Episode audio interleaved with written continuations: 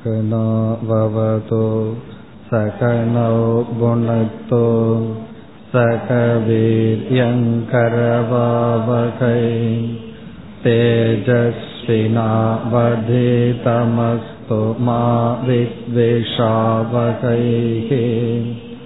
ॐ शान्ति शान्ति शान्तिः ஏழாவது ஸ்லோகம் कर्मोपासनतो विशुद्धहृतयः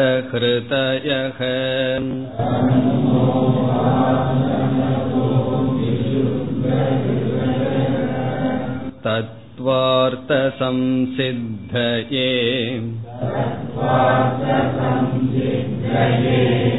स्वाचर्यं परिचर्य शास्त्रविधिना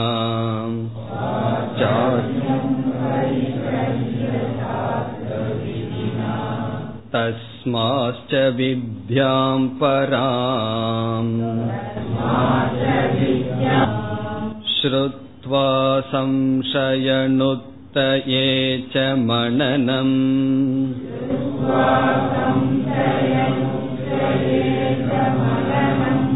स्थाम्ने निदिध्यासनम्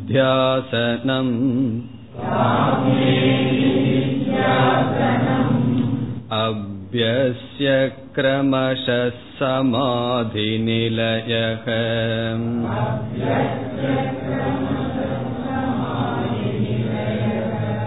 प्राप्नोतु शान्तिं ध्रुवाम्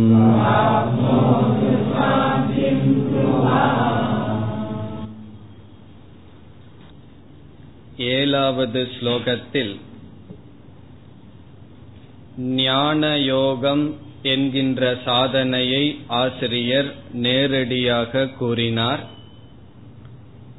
ஞானயோகம் என்றால் குருவிடமிருந்து வேதாந்த சாஸ்திரத்தை காதில் கேட்பது காதில் கேட்பதோடு இல்லாமல் சாஸ்திரத்தினுடைய மைய கருத்து என்ன என்று புரிந்து கொள்ளும் வரை சாஸ்திரத்தை கேட்டல். இதை சிரவணம் என்று சொல்லப்படுகின்றது. சாஸ்திரத்தை கேட்டவுடன் அடுத்து வருகின்ற விளைவு சந்தேகங்கள் அந்த சந்தேகத்தை நீக்குகின்ற சாதனை மனநம். மூன்றாவதாக அடைந்த ஞானத்தை நிலை பெறுவதற்காக செய்யப்படுகின்ற சாதனை தியானம் அல்லது நிதித்தியாசனம் இந்த மூன்றும் சேர்ந்து ஞான யோகம் என்று சொல்லப்படும். ஒருவன் இந்த மூன்று சாதனையை செய்ய வேண்டும் என்றால் எப்படிப்பட்ட தகுதியுடன் இந்த சாதனைக்கு வர வேண்டும் என்று முதல் வரியில் ஆசிரியர் கூறுகின்றார். கர்ம உபாசனதக விஷுத்த ஹிருதயக. முதலில் ஒருவன் விஷுத்தமான ஹிருதயத்தை அடைய வேண்டும். அதாவது தூய்மையான மனதை அடைய வேண்டும். மனதை தூய்மைப்படுத்துவதற்கு இரண்டு சாதனை கூறுகின்றார். ஒன்று கர்ம இனி ஒன்று உபாசனம். இங்கு கர்ம என்றால் கர்ம யோகம் தர்மப்படி வாழ்தல் உபாசனம் என்றால் தியானம் இறைவனை குறித்து தியானம் செய்தல் அதுவும் நிஷ்காமன உபாசனம். நிஷ்காமமாக உபாசனம் செய்தல். இந்த இரண்டும் செய்தால் மனம் தூய்மையடையும். பிறகு தத்துவார்த்த சம்சித்தையே அந்த தத்துவத்தை அடைவதற்காக ஆச்சாரியரை அணுகி பரிச்சரிய தஸ்மாத் பராம் வித்யாம் மேலான ஞானத்தை ஸ்ருத்வா கேட்க வேண்டும். சாஸ்திரத்தை கேட்டல் என்பது உபனிஷத்தை ஆசிரியரிடமிருந்து முறையாக படித்தல். பிறகு சம்சய நுத்தையே சந்தேகத்தை நீக்குவதற்கு மனநம். மனநம் என்றால் சாஸ்திரத்தை கேட்டதற்கு பிறகு சாஸ்திரம் என்ன சொல்கின்றது என்ற சந்தேகம் வந்தால் அது சிரவணத்தில் வரும். பிறகு சாஸ்திரம் சொல்கின்ற அறிவுக்கும் என்னுடைய அனுபவத்திற்கும் முரண்பாடு இருக்கின்றதே. அல்லது மற்றவர்கள் இப்படி சொல்கிறார்களே இது எது சரி? மற்ற மதங்கள் இப்படி பேசும் பொழுது நான் படித்த கருத்து இப்படி இருக்கின்றதே என்ற சந்தேகமெல்லாம் வரும் பொழுது அந்த சந்தேகங்களை நீக்குவது மனநம். பிறகு ஸ்தாம்னே நிதித்தியாசனம். ஸ்தாம்னே என்றால் பெற்ற ஞானத்தில் திருடம் அடைவதற்காக நிதித்தியாசனம் என்கின்ற தியானத்தை செய்ய வேண்டும். அதையும் ஆசிரியர் கூறுகின்றார் அபியசிய கிரமசக கிரமசக என்றால் ஒன்றின் பின் ஒன்றாக. கேட்டல் சிந்தித்தல் தியானித்தல் என்று ஒன்றின் பின் ஒன்றாக அபியசிய பயிற்சி செய்து சமாதி நிலையக. இந்த நிதித்தியாசனத்தில் நிலை பெற்றவன் என்ன பிரயோஜனத்தை அடைகின்றான்? சாந்திம் பிராப்னோது. அவன் சாந்தியை அடையட்டும் மன நிறைவை அடையட்டும். மன திருப்தியை அடையட்டும். அவன் அடைய இருக்கின்ற மன திருப்தி எப்படியானது? துருவா. துருவாம் என்றால் என்றும் உள்ளது. வந்து செல்வது அல்ல என்று கூறுகின்றார். இனி நாம் அடுத்த எட்டாவது ஸ்லோகத்திற்குள் செல்வோம். ब्रह्मज्ञोऽपि स वासनाक्षय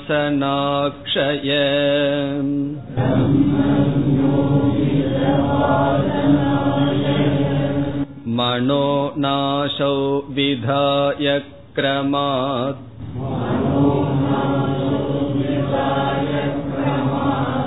स्वात्मा रामपरो निशं सुखघनः।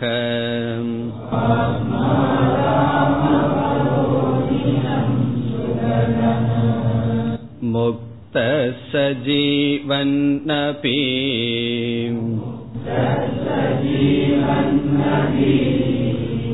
प्रारब्धे क्षपिते च देहविलये।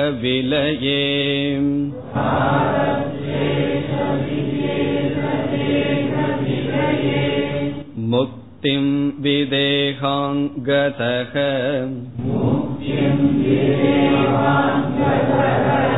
सच्चेत् सौख्यमये ह्युपाधिरहिते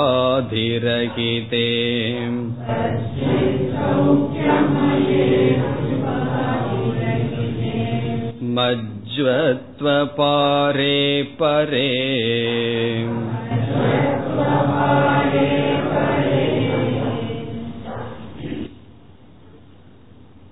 சென்ற ஸ்லோகத்தில் ஆசிரியர் சிரவணம் மனநம் நிதித்தியாசனம் என்ற மூன்று சாதனையை செய்ய வேண்டும் என்று சொன்னார். இந்த மூன்று சாதனையை சேர்ந்து நாம் ஞான யோகம் என்று சொல்கின்றோம். நிதித்தியாசனம் என்ற சாதனை ஞான யோகத்தினுடைய கடைசி சாதனை. நிதித்தியாசனத்தை நாம் முதலில் செய்ய முடியாது. நிதித்தியாசனம் என்றால் நாம் அடைந்த தத்துவத்தை மனதில் தியானித்தல்.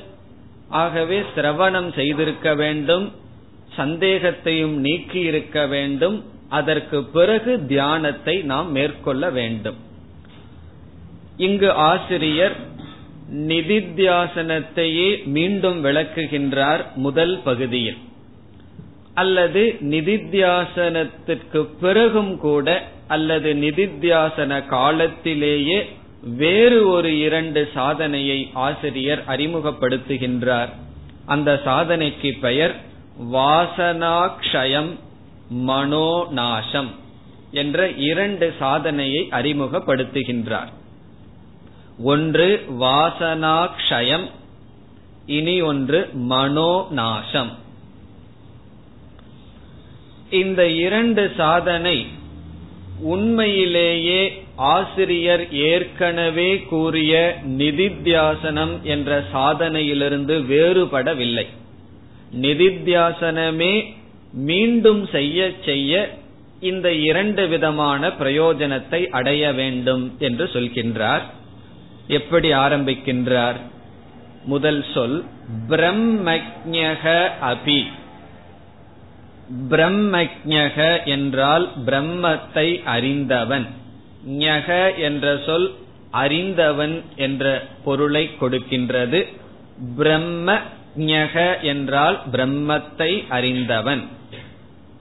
எல்லாவற்றையும் அறிந்தவன் ஈஸ்வரன் சொல்றான் இப்போ சர்வஜக சர்வம் எல்லாவற்றையும் அறிந்தவன் சர்வஜக. இங்கு பிரம்மத்தை அறிந்தவன் பிரம்மஜக. அபி இந்த அபி என்ற சொல் ஒருவன் பிரம்மத்தை அறிந்திருந்த போதிலும் ஈவந்தோ அபி பிரம்மத்தை அறிந்திருந்தாலும் சக சக சாதக பிரம்மஜக அவன் என்ன செய்ய வேண்டுமாம்? நான் ஞானத்தை அடைந்து விட்டேன் என்று தன்னுடைய சாதனைகளை விட்டுவிடக் கூடாது என்று சொல்ல வர விரும்புகின்றார். வாழ்க்கையில நாம் அனுஷ்டானம் செய்கின்ற சாதனைகளை இரண்டாக பிரிக்கின்றோம். சில சாதனைகளை நாம் செய்து அந்த சாத்தியத்தை அடைந்ததற்கு பிறகு விட்டுவிட வேண்டும். அதை தொடர்ந்து செய்து கொண்டு இருக்கக்கூடாது.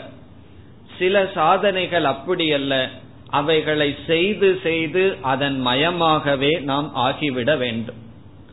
சாஸ்திரத்தில் கர்மயோகம் என்ற சாதனை சொல்லப்படுகின்றது. நீ பொறுப்புகளை எல்லாம் எடுத்துக்கொண்டு சமுதாயத்திற்கு சேவை செய் என்றெல்லாம் கர்மயோகம் பேசும் பொழுது அந்த சாதனை எதுவரை நம்முடைய மனதை தூய்மைப்படுத்தும் வரை தானே தவிர நாம் இறக்கும் வரை பொறுப்புகளிலேயே இருந்து இறக்க வேண்டும் என்று சொல்லவில்லை. ஆனால் சமக தமக இந்திரிய கட்டுப்பாடு மனக்கட்டுப்பாடு என்ற சில சாதனைகள் விதிக்கின்றது. அதெல்லாம் சாஸ்திரம் படிச்சு ஞானம் வர்ற வரைக்கும் தான் பின்பற்றுவேன் அதற்கு மேல விட்டுடலாம்னா கிடையாது. வாழ்க்கை முழுவதும் அந்த சாதனை தொடர வேண்டும். ஆகவே பிரம்மஜக அபி என்ற சொல்லிலிருந்து பிரம்மத்தை அடைவதற்காக எப்படிப்பட்ட நியமங்கள் ஒழுக்கங்கள் தபஸ் இவைகளையெல்லாம் ஒருவன் பின்பற்றினானோ அப்படிப்பட்டவனும் கூட அவைகளை தொடர வேண்டும் என்று ஆசிரியர் சொல்கின்றார். காரணம் என்ன? இன்னும் இரண்டு வேலை பாக்கி இருக்கின்றது. ஒன்று நமக்குள் இருக்கின்ற வாசனைகள் சம்ஸ்காரங்கள் அதை க்ஷயம் செய்ய வேண்டும். பிறகு நம்முடைய மனதை நாசம் செய்ய வேண்டும்.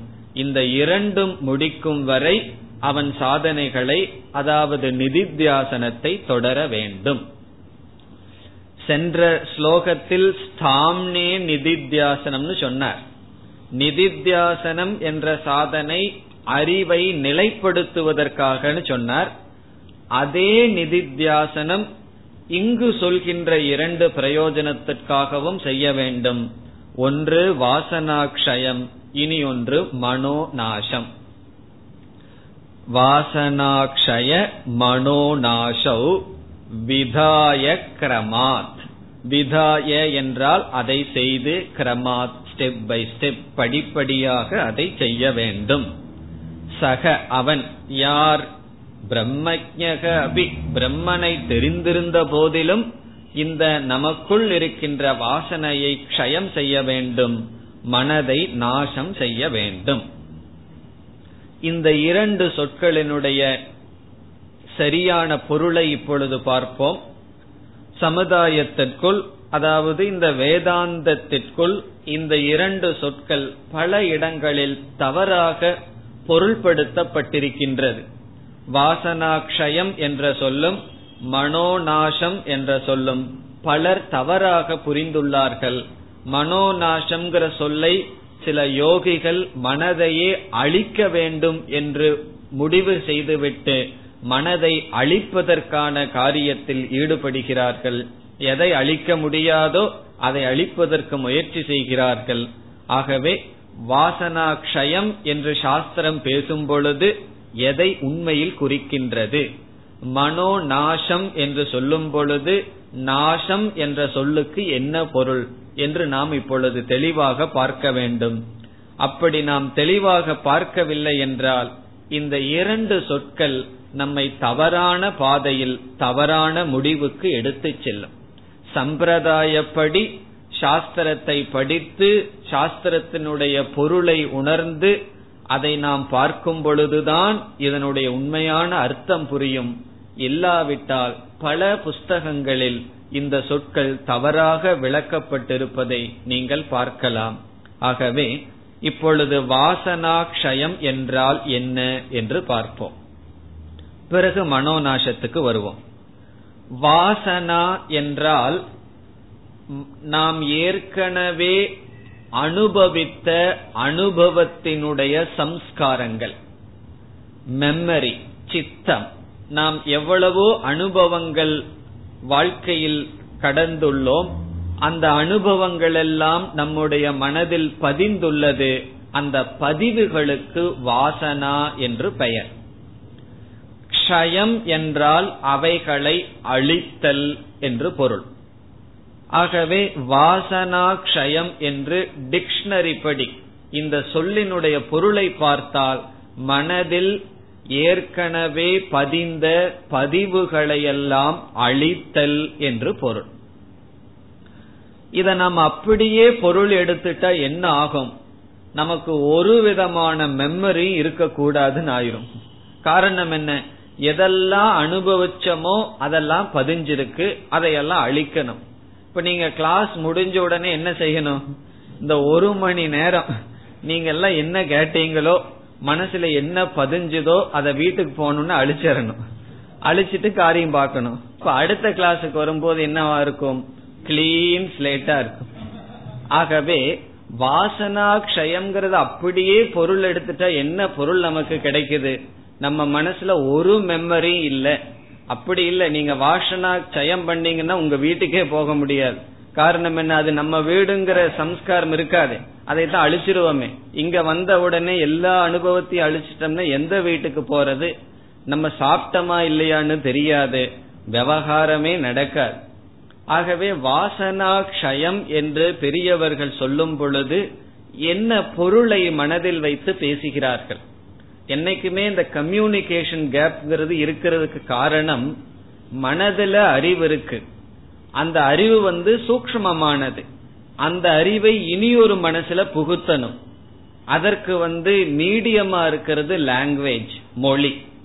இந்த மொழி வந்து ஒரு சொல்லினுடைய அர்த்தம் நமக்கு எப்படி புரியும்னா நம்ம மனசுல எவ்வளவு பக்குவம் இருக்கோ அதுக்கு தகுந்த அர்த்தத்தை தான் நம்ம எடுத்துக்குவோம். ஆகவே ஆசிரியர் ஒரு அர்த்தத்துல ஒரு ஒரு வார்த்தையை பயன்படுத்த மாணவன் இனியொரு அர்த்தத்தில் அதை பொருள் கொண்டால்தான் தவறாக நாம் புரிந்து கொள்வதற்கு வாய்ப்பு இருக்கு. ஆகவே ஒரு சொல்லை தெளிவாக புரிந்து கொண்டால் ஆகவே ஒரு சொல்லை எடுத்துக்கொண்டு விளக்கம் செய்தால்தான் அந்த சொல்லிலிருந்து என்ன பொருளை புரிந்து கொள்ள கூடாது என்ன பொருளை புரிந்து கொள்ள வேண்டும் என்று நமக்கு புரியும். இங்கு வாசனா என்றால் ஆசுரி சம்பத். ஆசுரி சம்பத் என்றால் தெய்வீக சம்பத் ஆசுரி சம்பத் என்று பகவத்கீதையிலே பகவான் பிரிக்கிறார். நல்ல குணங்கள் தீய குணங்கள் என்று பிரிக்கப்படுகின்றது. அந்த தீய குணங்கள் தான் வாசனை என்று சொல்லப்படுகின்றது. வாசனா க்ஷயம் என்றால் அந்த தீய குணங்களை க்ஷயம் செய்தல் நீக்குதல்.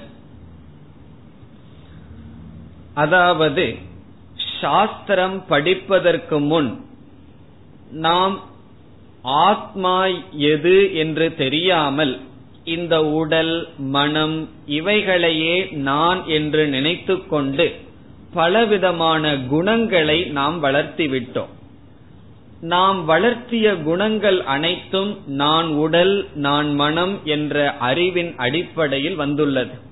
அந்த சில தவறான குணங்கள் உதாரணமாக மற்றவர்களிடம் பகிர்ந்து கொள்ளாமல் லோபமாக இருத்தல் கோபப்படுதல் பொறாமைப்படுதல் அல்லது மானித்துவம் எனக்கு இவ்வளவு தகுதி இருக்கு என்று பெருமைப்படுதல்.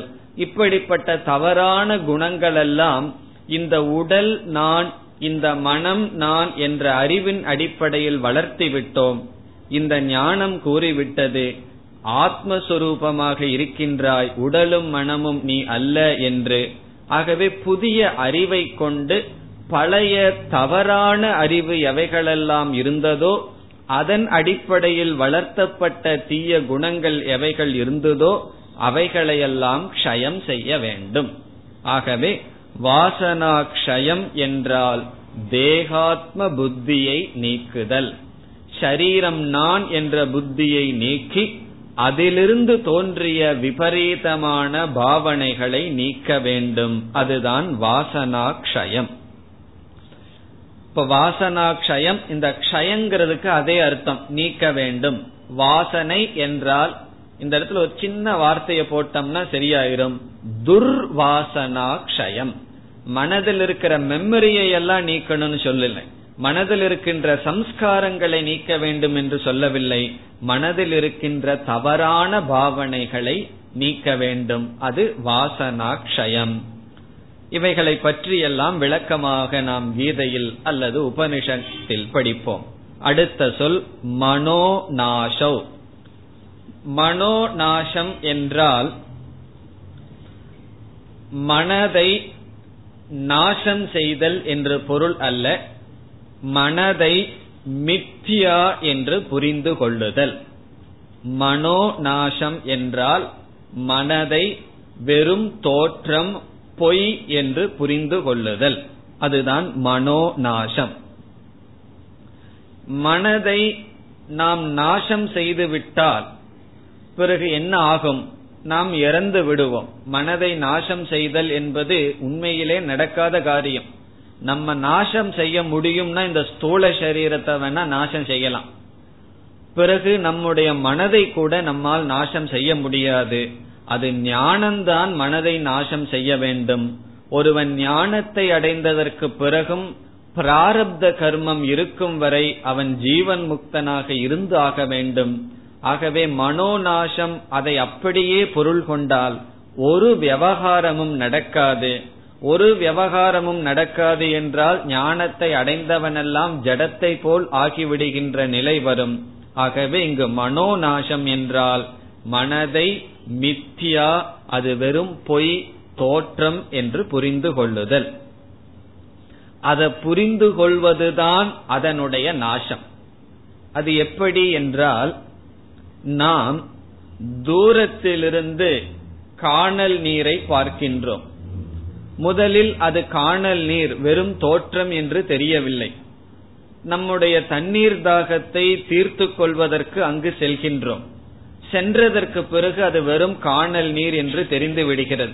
பிறகு திரும்பி வந்து விடுகின்றோம். மீண்டும் நாம் பார்க்கின்றோம். பிறகு அந்த நீர் நமக்கு இப்பொழுது எப்படி இருக்கின்றது?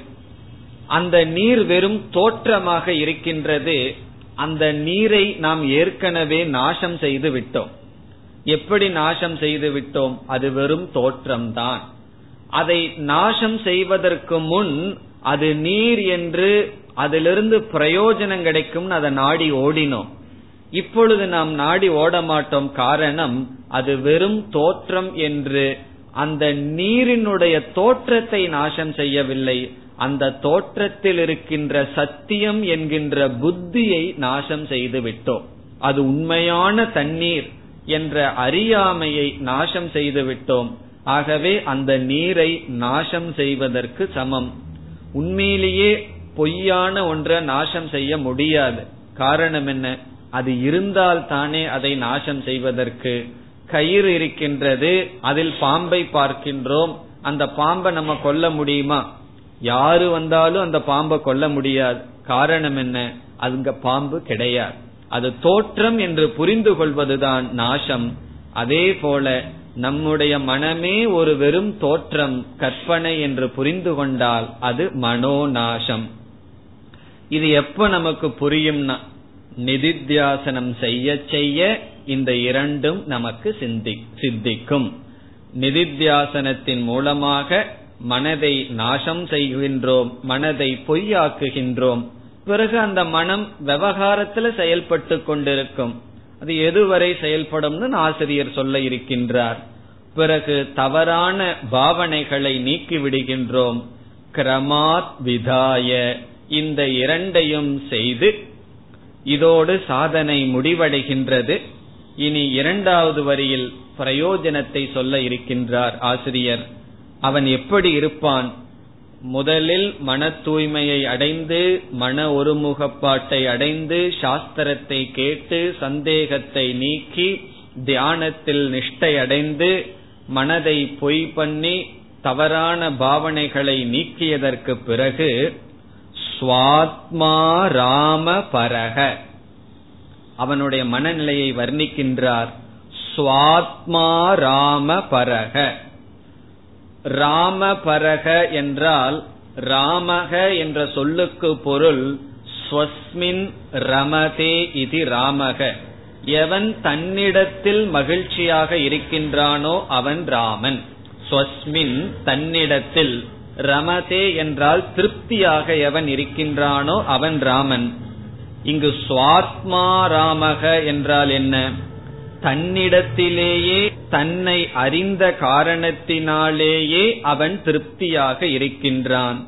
அந்த திருப்தி எவ்வளவு காலம்? அடுத்த சொல் அனிஷம்.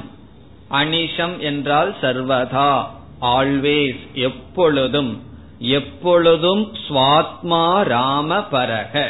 எப்பொழுதுமே அவன் திருப்தியாக இருக்கின்றான் மன நிறைவுடன் இருக்கின்றான். வித் கண்டென்ட்மெண்ட் திருப்தியுடன் அவன் இருக்கின்றான்.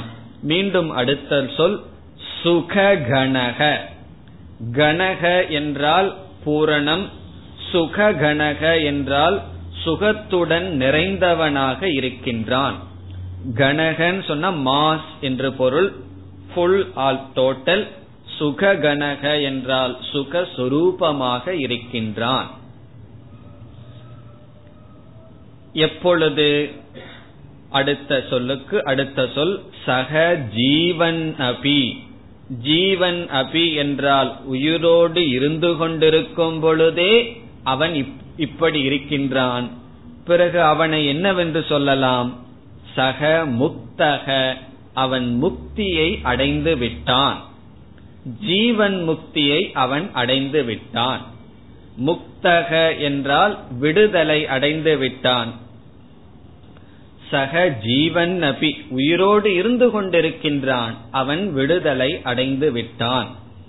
வாழ்க்கையிலேயே நம்ம யாரிடமிருந்து விடுதலை அடையணும்னா நம்மிடமிருந்துதான் விடுதலை அடைய வேண்டும். நம்முடைய மனது நம்மிடம் சந்தோஷமாக இல்லை. ஆகவே வெளி பொருள்கள் தேவை வெளி மனிதர்கள் தேவை வெளி உறவுகள் தேவை.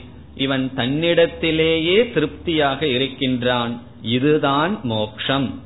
சுவாத்மா ராமபரக சுக கணக சக ஜீவன்னபி முக்தக.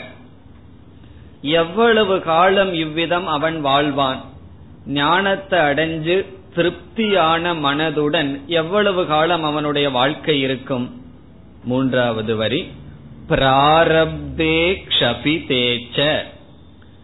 பிராரப்த கர்மம் நாசமடையும் வரை அவன் இவ்விதம் மகிழ்ச்சியாக வாழ்க்கையை கடத்துவான்.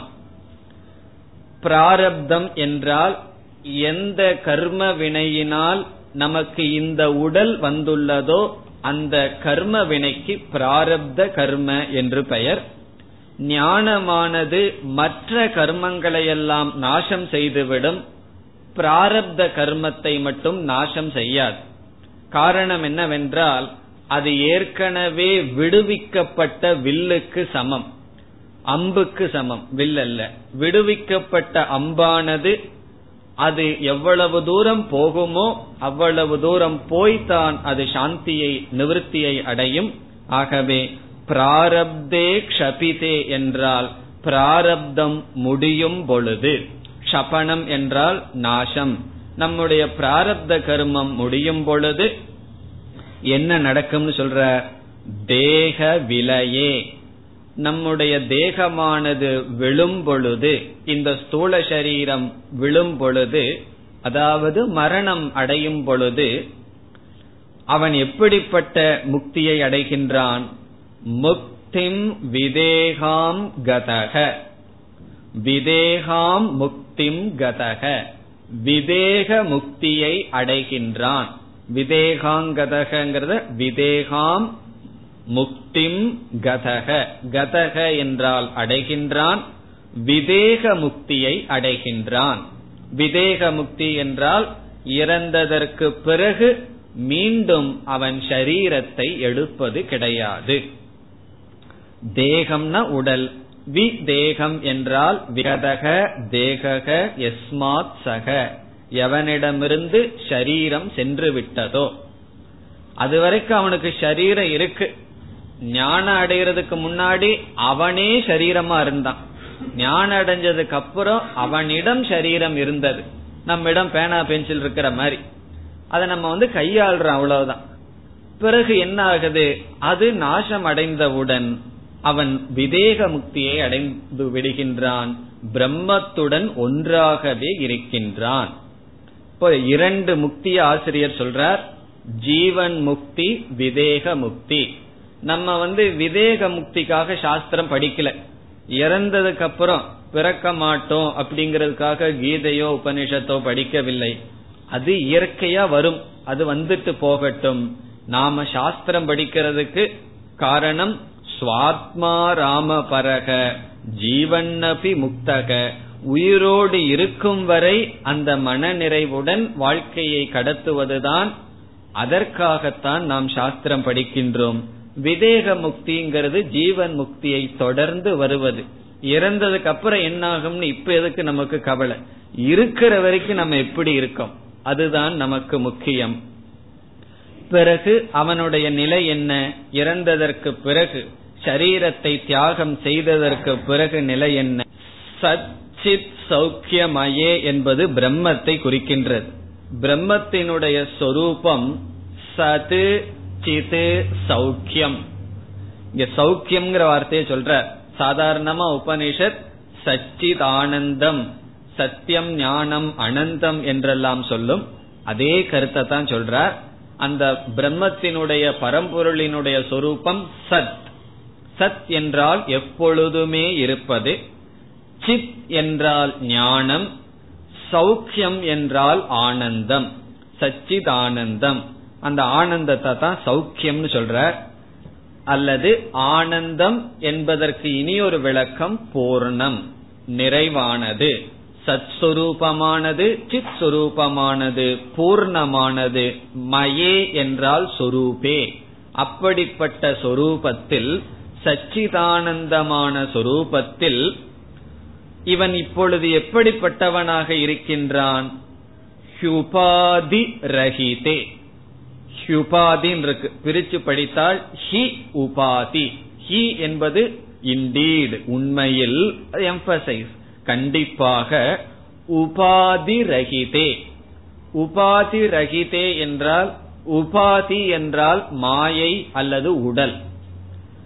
அந்த மாயை அல்லது ஷரீரம் இல்லாத அந்த பிரம்மத்தினிடத்தில் இப்போ தனக்கும் ஷரீரம் இல்ல ஷரீரம் இல்லாத அந்த நிர்குண பிரம்மத்தினிடத்தில் ஆசிரியர் பொய்டிக்க சொல்றார் மஜ்ஜத்வ பாரே பரே.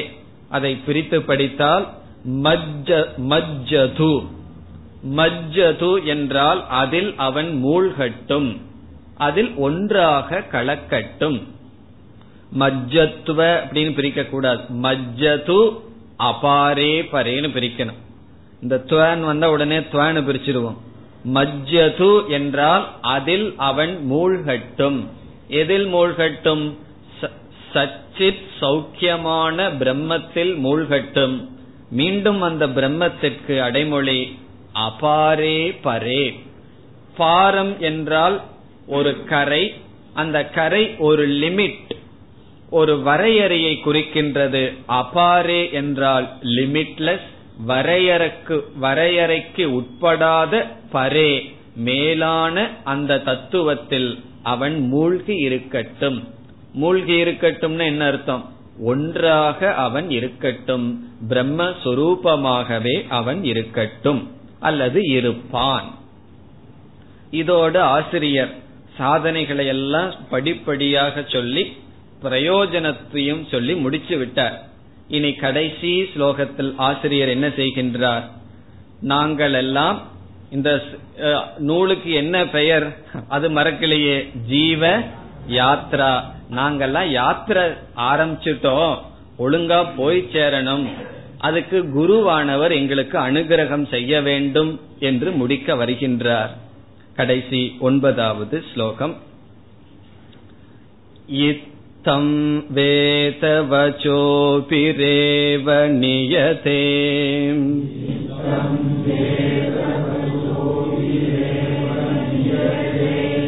मार्गे वयं यात्रिकाः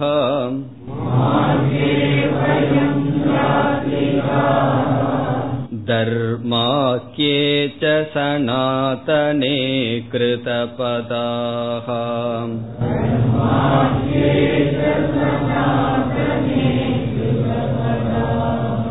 वर्णाश्रमाचारिणः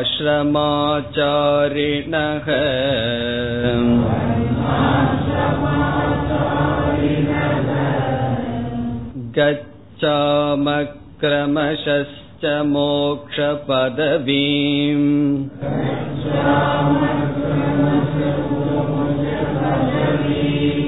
आनन्तरूपां यथा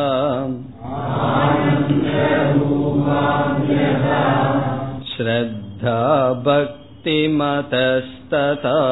धृतियुतान्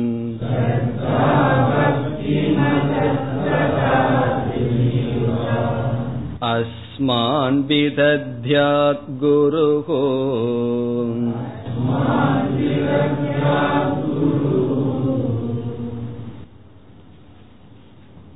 குரு அனுகிரகத்துடன் இந்த நூலை ஆசிரியர் முடிக்கின்றார் என்ன சொல்கின்றார் நாங்கள் எல்லாம் யாத்திரை தொடங்கியுள்ளோம் ரொம்ப அழகா சொல்றார் நாங்க போற மார்க்கம் என்ன? எந்த பாதையில யாத்திரைய துவங்கி இருக்கோம்னு சொல்ற. முதல் சொல் இத்தம். இத்தம் என்றால் இவ்விதம்.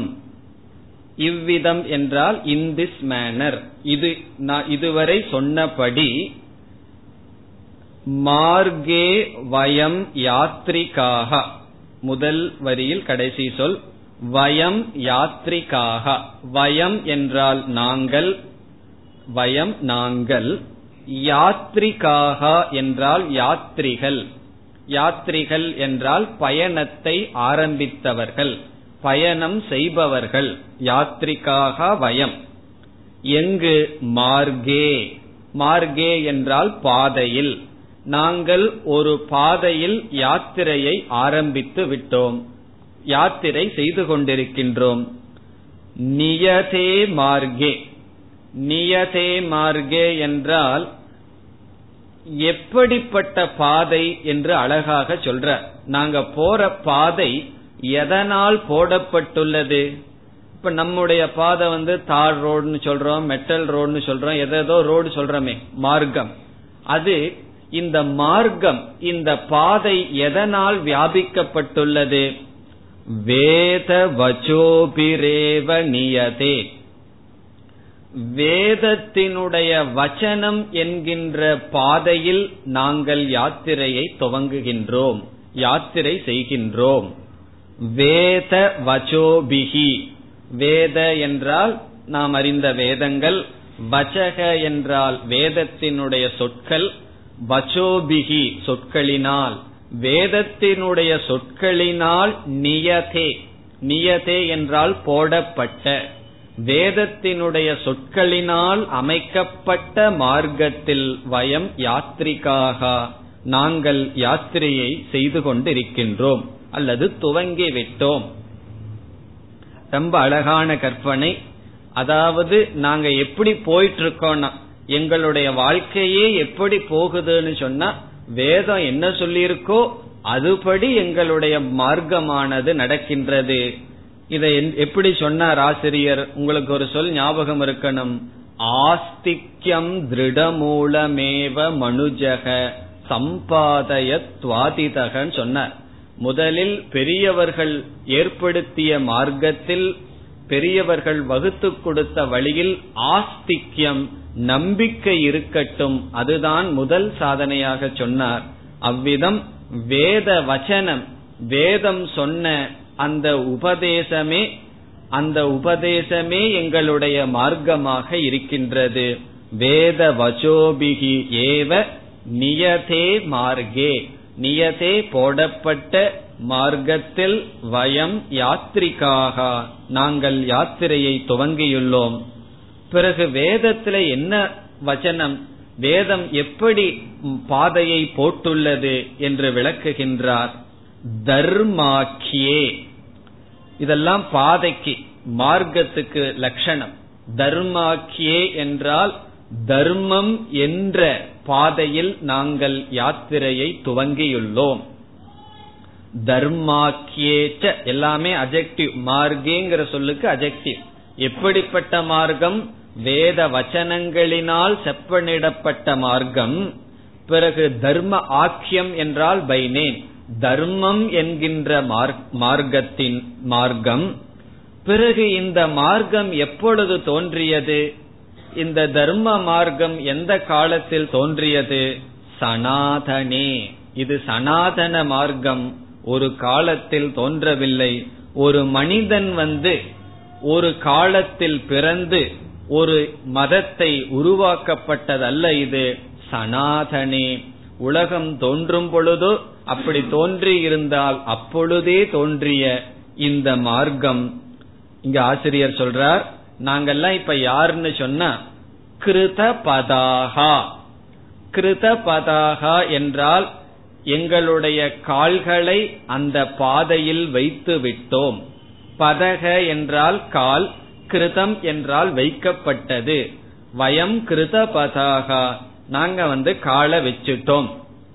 எதுல வச்சுட்டோம் தர்ம தர்மாக்கியமான சனாதனமான இந்த வேத வச்சனங்களில் ஏற்படுத்தப்பட்ட பாதையில் நாங்கள் காலை வைத்து விட்டோம். சில சமயம் நம்ம சொல்றதல்லவா? ஆழம் தெரிஞ்சு காலை விடுன்னு சொல்லி அப்படி காலை வச்சுட்டு கஷ்டப்படாதன்னெல்லாம் சொல்லுவாங்கல்லவா? அப்படி ஆசிரியர் சொல்றாரு நாங்க காலை வச்சுட்டோம். எதுல காலை வச்சுட்டோம்?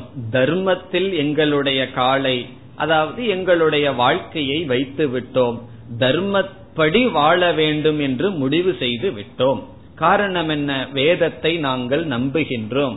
முதலில் தர்மா தர்மப்படி வாழ்க்கை இருந்தால் அப்பொழுதுதான் நல்ல நிலையை அடைய முடியும் என்ற நம்பிக்கை எங்களுக்கு வந்துவிட்டது பிறகு வேதம் தர்மத்தை எப்படி பிரித்து கொடுத்துள்ளது? வர்ண ஆசிரம சாரினக வர்ண ஆசிரம வயம். நாங்கள் வர்ணாசிரம தர்மத்தை பின்பற்றுகின்றோம். வர்ண என்றால் பிராமண கஷத்திரிய வைசிய சூத்ரன் ஆசிரம என்றால் பிரம்மச்சரிய கிரகஸ்த வானப்பிரஸ்த சந்நியாச சாரிணக என்றால் இந்த நியமத்தை நியதியை நாங்கள் பின்பற்றுகின்றோம். வர்ணன்னு சொன்னா அவரவர்களுடைய குணத்தின் அடிப்படையில் ஆசிரமம்ங்கிறதா லைஃப் ஸ்டைல் ஸ்டேஜ் எந்த நிலையில் நாங்கள் இருக்கின்றோம் என்று அதை நாங்கள் பின்பற்றுகின்றோம். வர்ணாசிரமத்தை உதாரணமா எடுத்துக்கிறார். வேதத்துல எத்தனையோ தர்மங்கள் சொல்லப்பட்டுள்ளது. அப்படி சொல்லப்பட்ட வர்ணாசிரம தர்மங்களை எல்லாம் நாங்கள் பின்பற்றி நாங்கள் அதில் எங்களுடைய கால்களை வைத்து நாங்கள் துவங்கிவிட்டோம் எங்களுடைய பயணத்தை. பிறகு என்ன செய்யணும் நாங்கள்? கச்சாமக கிரமசக. கிரமசக என்றால் மெதுவாக. மெதுவாக கச்சாமக நாங்கள் செல்கின்றோம். மெதுவாக நாங்கள் செல்ல வேண்டும். நாங்கள் சென்று கொண்டு இருக்கின்றோம். கச்சாமகங்கிறது பிரசன்ட் டென்ஸ்ல சொல்ற நாங்கள் சென்று கொண்டு இருக்கின்றோம். கிரமசக மெதுவா போயிட்டு இருக்கோம். அதாவது ஜீவ யாத்திரான்னு சொன்னார். ஜீவன் சொன்னா இங்க மனிதர்களாகிய நாம் ஒரு வாழ்க்கையை துவங்கி இருக்கின்றோம். வாழ்க்கை யாத்திரை மேற்கொண்டுள்ளோம். அந்த மனிதன்கிற யாத்திரை வாழ்க்கைங்கிற யாத்திரைக்கு பெட்ரோலா இருக்கிறது என்னன்னு முதல் வகுப்புல பார்த்தோம். நம்மளுடைய கர்ம அல்லது நம்மளுடைய ஆயுள். நம்மளுடைய ஆயுள் தீர்றதுக்குள்ள பெட்ரோல் தீர்றதுக்குள்ள நம்ம வந்து ஒரு வாகனத்தை ஒரு இடத்துல போய் அடையணும் அல்லவா? அதே போல நம்மளுடைய ஆயுள் தேர்றதுக்குள்ள நம்ம எங்க போகணும்? போய் சேர வேண்டிய இடத்துக்கு போய் சேர வேண்டும். நாங்கள் ஆரம்பித்து விட்டோம். பிறந்துட்டோம் அர்த்தம். பிறந்து சனாதன தர்மத்தில் நாங்கள் ஆரம்பித்து விட்டோம். கச்சாமக நாங்கள் சென்று கொண்டிருக்கின்றோம் கிரமசக. கடைசியில எங்க போய் அடையணும்? மோக்ஷ பதவி. மோக்ஷ பதவியை நாங்கள் அடைய வேண்டும். ஏற்கனவே சொன்னார் பதவிங்கிற வார்த்தை எந்த இடத்துல பயன்படுத்தினார்? சௌக்கிய பதவின்னு சொன்னார். அதாவது முதல் ஸ்லோகத்திலேயே சொன்னார் அதுனாபி சௌக்கிய பதவீன் ந பிராப்தான்னு சொன்னார். இதுவரைக்கும் இந்த சௌக்கிய பதவியை யாருமே அடையலன்னு சொன்னார். இப்ப சொல்றார் அந்த சௌக்கிய பதவி அடையிறதுக்குத்தான் நாங்கள் ஆரம்பித்து விட்டோம். சௌக்கிய பதவின்னு சொன்னாலும் மோக்ஷ பதவினாலும் ஒன்றுதான். இப்ப வாழ்க்கையில நம்ம அடைய வேண்டிய பதவி என்னன்னா ஆபீஸ்ல ப்ரமோஷனோ அல்லது எந்த பதவியும் கிடையாது. நமக்குள்ள சௌக்கிய பதவியை அடைய வேண்டும். நமக்குள்ள சௌக்கியத்தை நம்மிடத்தில் ஒரு மகிழ்ச்சியை நாம் அடைய வேண்டும். சௌக்கிய பதவியும் பிறகு சௌக்கிய பதவியும் அல்லது இங்கு சொல்லப்பட்ட மோட்ச பதவி என்றால் என்ன? ஆசிரியர் விளக்குகின்றார் ஆனந்த ரூபாம். அது ஆனந்த சுரூபமானது. ஏற்கனவே சொன்னதான் சௌக்கிய பதவின்னு அங்க சொன்னார் இங்க மோக்ஷ பதவின்னு சொன்னார். இந்த மோக்ஷம்னா என்ன? ஆனந்தம் என்று விளக்குகின்றார்.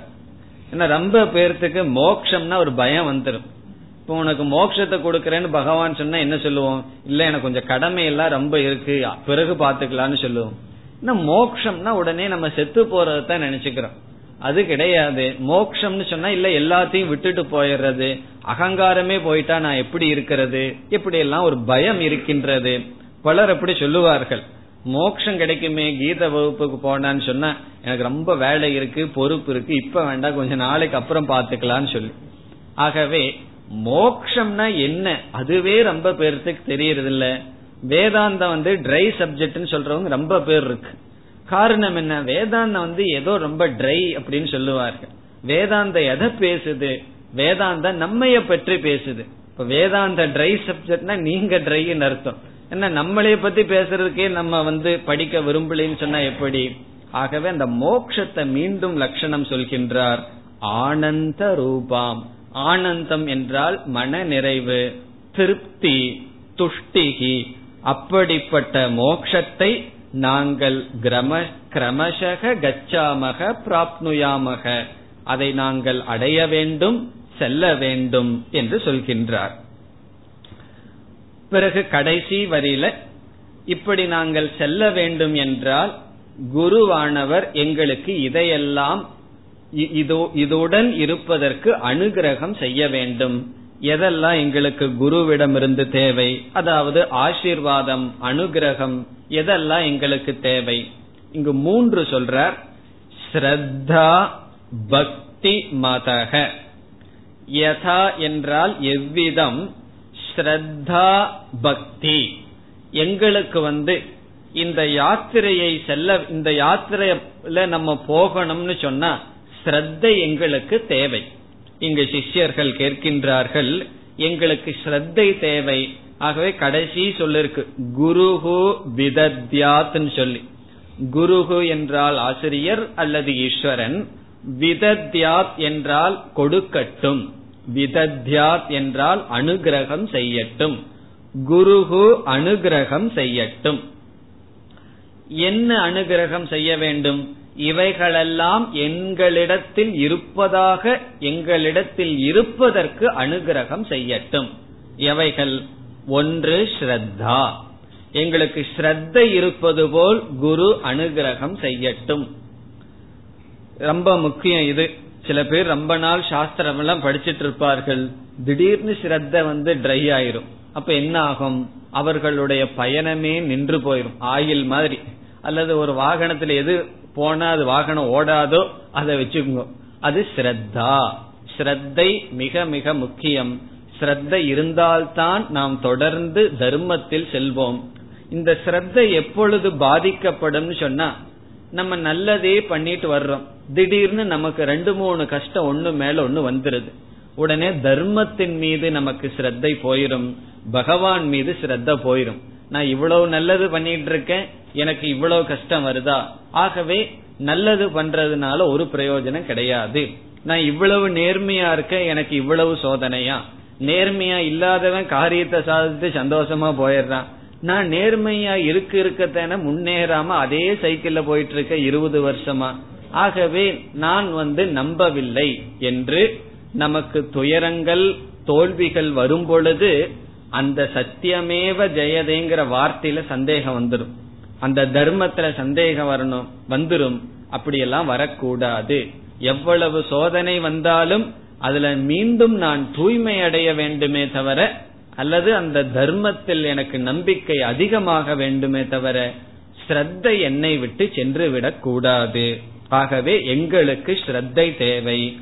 அடுத்தது பக்தி. பக்தியும் எங்களுக்கு தேவை.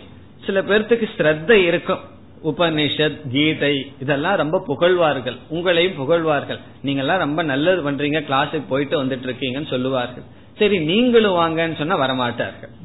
அது வேண்டாம். நீங்க போயிட்டு வாங்க. நீங்க நல்லது பண்றீங்க. அது போதும் என்று விட்டு விடுவார்கள். ஏதோ குடும்பத்துக்கு ஒருத்தர் போனா அந்த குடும்பமே கரையேற மாதிரி.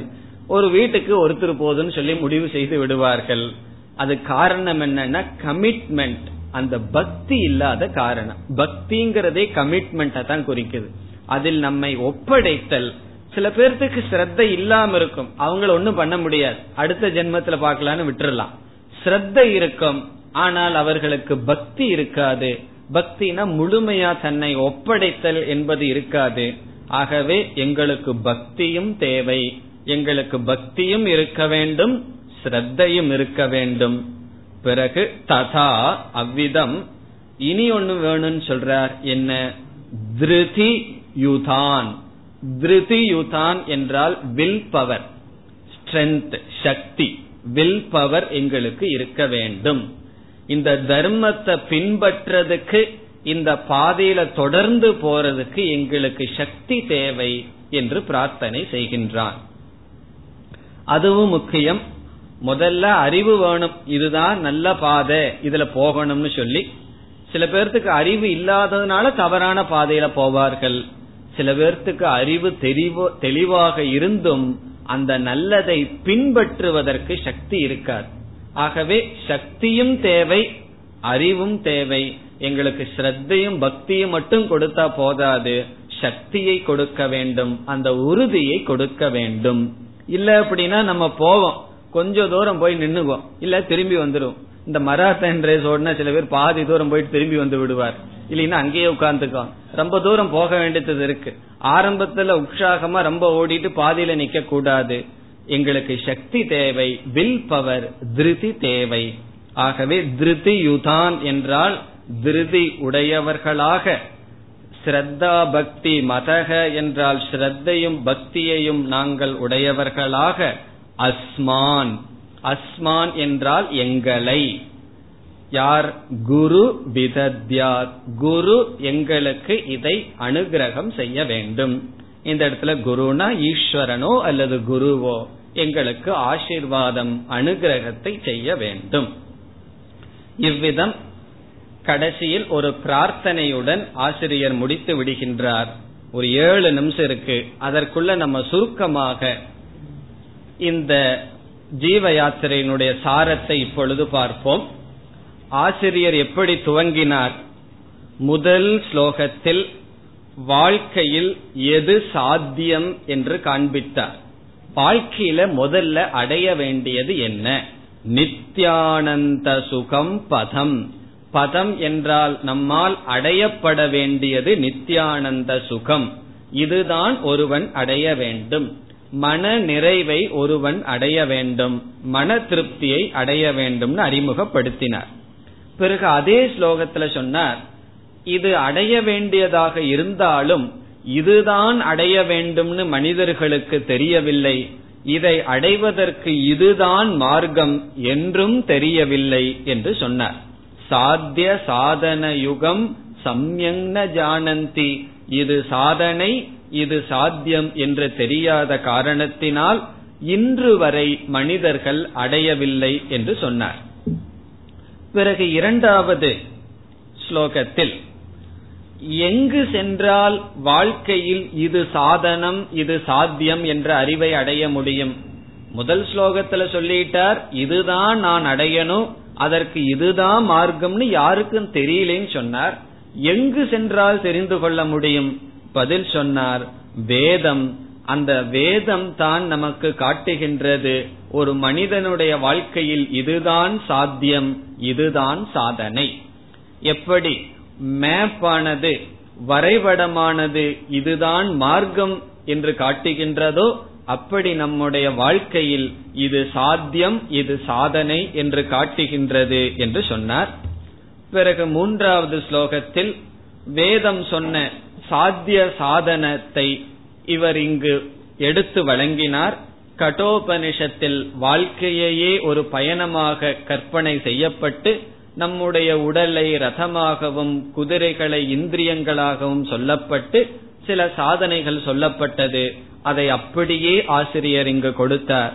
இதிலிருந்து புத்திக்கு அறிவு தேவை மனதிற்கு கட்டுப்பாடு தேவை இந்திரியங்களுக்கும் ஒழுக்கம் தேவை என்ற சாதனைகளை எல்லாம் ஆசிரியர் காண்பித்தார்.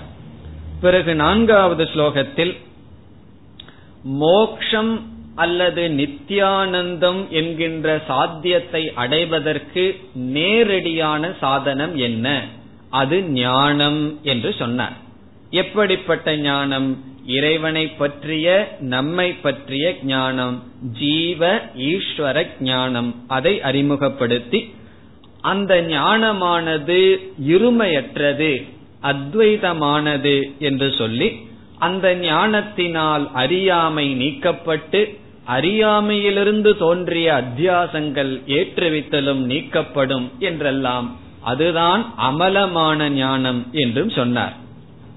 அதற்கு பிறகு ஐந்தாவது ஸ்லோகத்தில் படிப்படியாக சாதனையை ஆரம்பிக்கின்றார். முதல் ஆரம்பிக்கின்ற சாதனை ஆஸ்திக்யம். வேதத்தில் அல்லது தர்ம விஷயத்தில் நம்பிக்கை. அந்த நம்பிக்கையுடன் ஆரம்பித்து அவன் தர்மப்படி மனதில் இருக்கின்ற ஆசைகளை எல்லாம் பூர்த்தி செய்யட்டும்னு சொல்ற இப்ப ரொம்ப ஆசை இருக்கு இந்த உலகத்தை அனுபவிக்கணும்னு. அனுபவித்துக்கொள். அது தவறு கிடையாது. ஆனால் தர்மப்படி அனுபவிக்க வேண்டும். அப்படி தர்மப்படி நம்ம இன்பங்களை போகத்தை அனுபவித்தால் என்ன கிடைக்கும்? கிரமமாக அவைகளில் வைராகியத்தை அடைவான் விவேகத்தை அடைவான். இங்கு ஒரு அழகான சொல்லை பயன்படுத்தினார். நைராஷ்யம். நைராஷ்யம் என்றால் நான் எக்ஸ்பெக்டேஷன் அதிலிருந்து எதிர்பார்ப்பை அவன் துறந்து விடுவான். பிறகு அவனுக்கு என்ன வரும்? நித்யா நித்திய விசாரணே அதிகிருதக. எது நிலையானது எது நிலையற்றது என்பதில் அறிவை அடைவான். பிறகும் ஞானத்தை அடைவதற்கு இரண்டு தோஷத்தை அடுத்த ஸ்லோகத்தில் அறிமுகப்படுத்தினார். ஆறாவது ஸ்லோகத்தில் ஒன்று மலம் இனி ஒன்று விக்ஷேபம். மலம் என்றால் ராகத்வேஷ காமக்ரோத முதலிய பாவனைகள். விக்ஷேபம் என்றால் மனதில் அலைபாய்கின்ற தன்மை. அதை கர்மயோகம் உபாசனம் என்ற சாதனையில் நீக்க வேண்டும் என்று சொல்லி பிறகு ஏழாவது ஸ்லோகத்தில் ஞான யோகம் என்றால் சிரவண மனன நிதித்தியாசனம் என்று சொல்லி வாசனாக்ஷய மனோநாசத்தை செய்து பிறகு எப்படி முடித்தார்? குருவை பிரார்த்தனை செய்து ஸ்ரத்தா பக்தி திருதியுடன் நாங்கள் இருக்க வேண்டும் என்று இந்த ஸ்லோகத்தை இந்த நூலை ஆசிரியர் முடித்தார். ஓம் போர் நமத போர் நமிதம்